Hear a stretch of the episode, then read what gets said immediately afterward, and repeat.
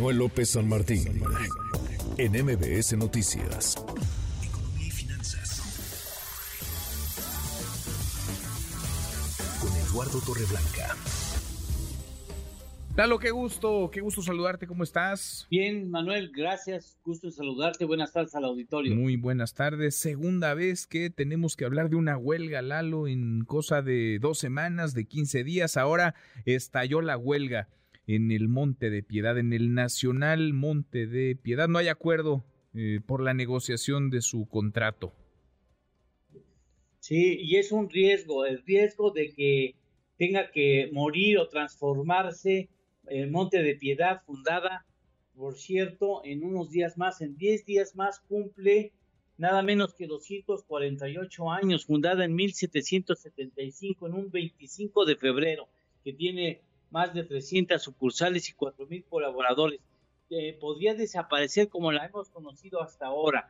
Eh, se tiene la idea de que el sindicato será el verdugo por su falta de flexibilidad, aunque también hay otra interpretación posible de que la institución quisiera aprovechar la huelga para ir a una quiebra y dar paso a otra institución financiera que responda a las nuevas circunstancias de la competencia que se presenta en México y en el mundo entero. Monte de Piedad es una institución que controlaba el 60% del mercado prendario y es una institución fundamental para las familias, sobre todo las familias de menores ingresos en el país. Pero llegaron bancos de nicho como Azteca y Coppel y eso ha desplazado parte del negocio que tenía Monte de Piedad. Después llegan las fintech que también tienen otra manera de operar y otros costos de operación que también jugaron en contra de las, de las instituciones prendarias en general. Y después llegaron los montadeudas, que es finalmente las instituciones de, la delincuencia organizada, la mayor parte de ellas, por cierto, de extranjeros que tienen modos de cobro, bueno, este, criminales. Hoy estas instituciones, Manuel, podrían ser los, eh, los beneficiarios de esta huelga si no se resuelve. Eh, antes tenía 6.3 millones de, clientes, hoy no superan los 4 millones. Difícilmente habrá más de un millón y medio de familias que hoy tengan alguna prenda ahí instalada, resguardada en Monte de Piedad.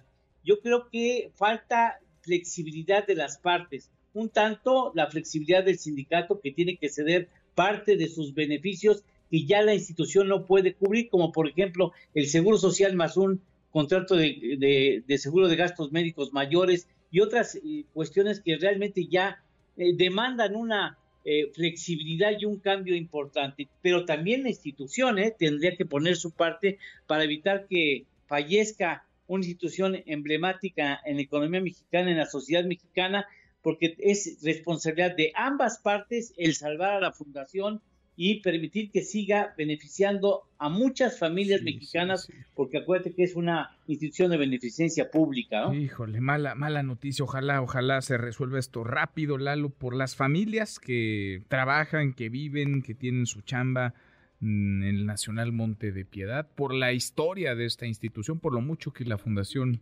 ayuda y por los empleos que, están ahí. Es una mala cosa cuando hay una huelga, sabemos cuándo comienzan estas, no sabemos cuándo puedan terminar y cómo vayan a terminar, si es que van a, terminar, Lalo. En fin, en fin, ojalá. Así, lo espero, así lo esperamos, ¿eh? ojalá. Ojalá, ojalá. Postre, Lalo. Claro que sí. ¿Quién iba a imaginar que Estados Unidos hoy lideraría la producción petrolera mundial? ¿Te acuerdas? Bueno, eh, estaba recién nacido cuando Estados Unidos era el gran importador de petróleo en el mundo. Hoy se lleva el 14.7% del mercado de la producción de petróleo, con 12 millones de barriles. Le sigue Arabia Saudita con 13.2% y Rusia con 12.8%. Y una mala noticia, México ya no figura. Ni modo, ni hablar, a ponerse las pilas. Lalo, gracias, gracias como siempre, abrazo. Gracias a ti, Manuel. Buenas tardes a los Muy buenas tardes.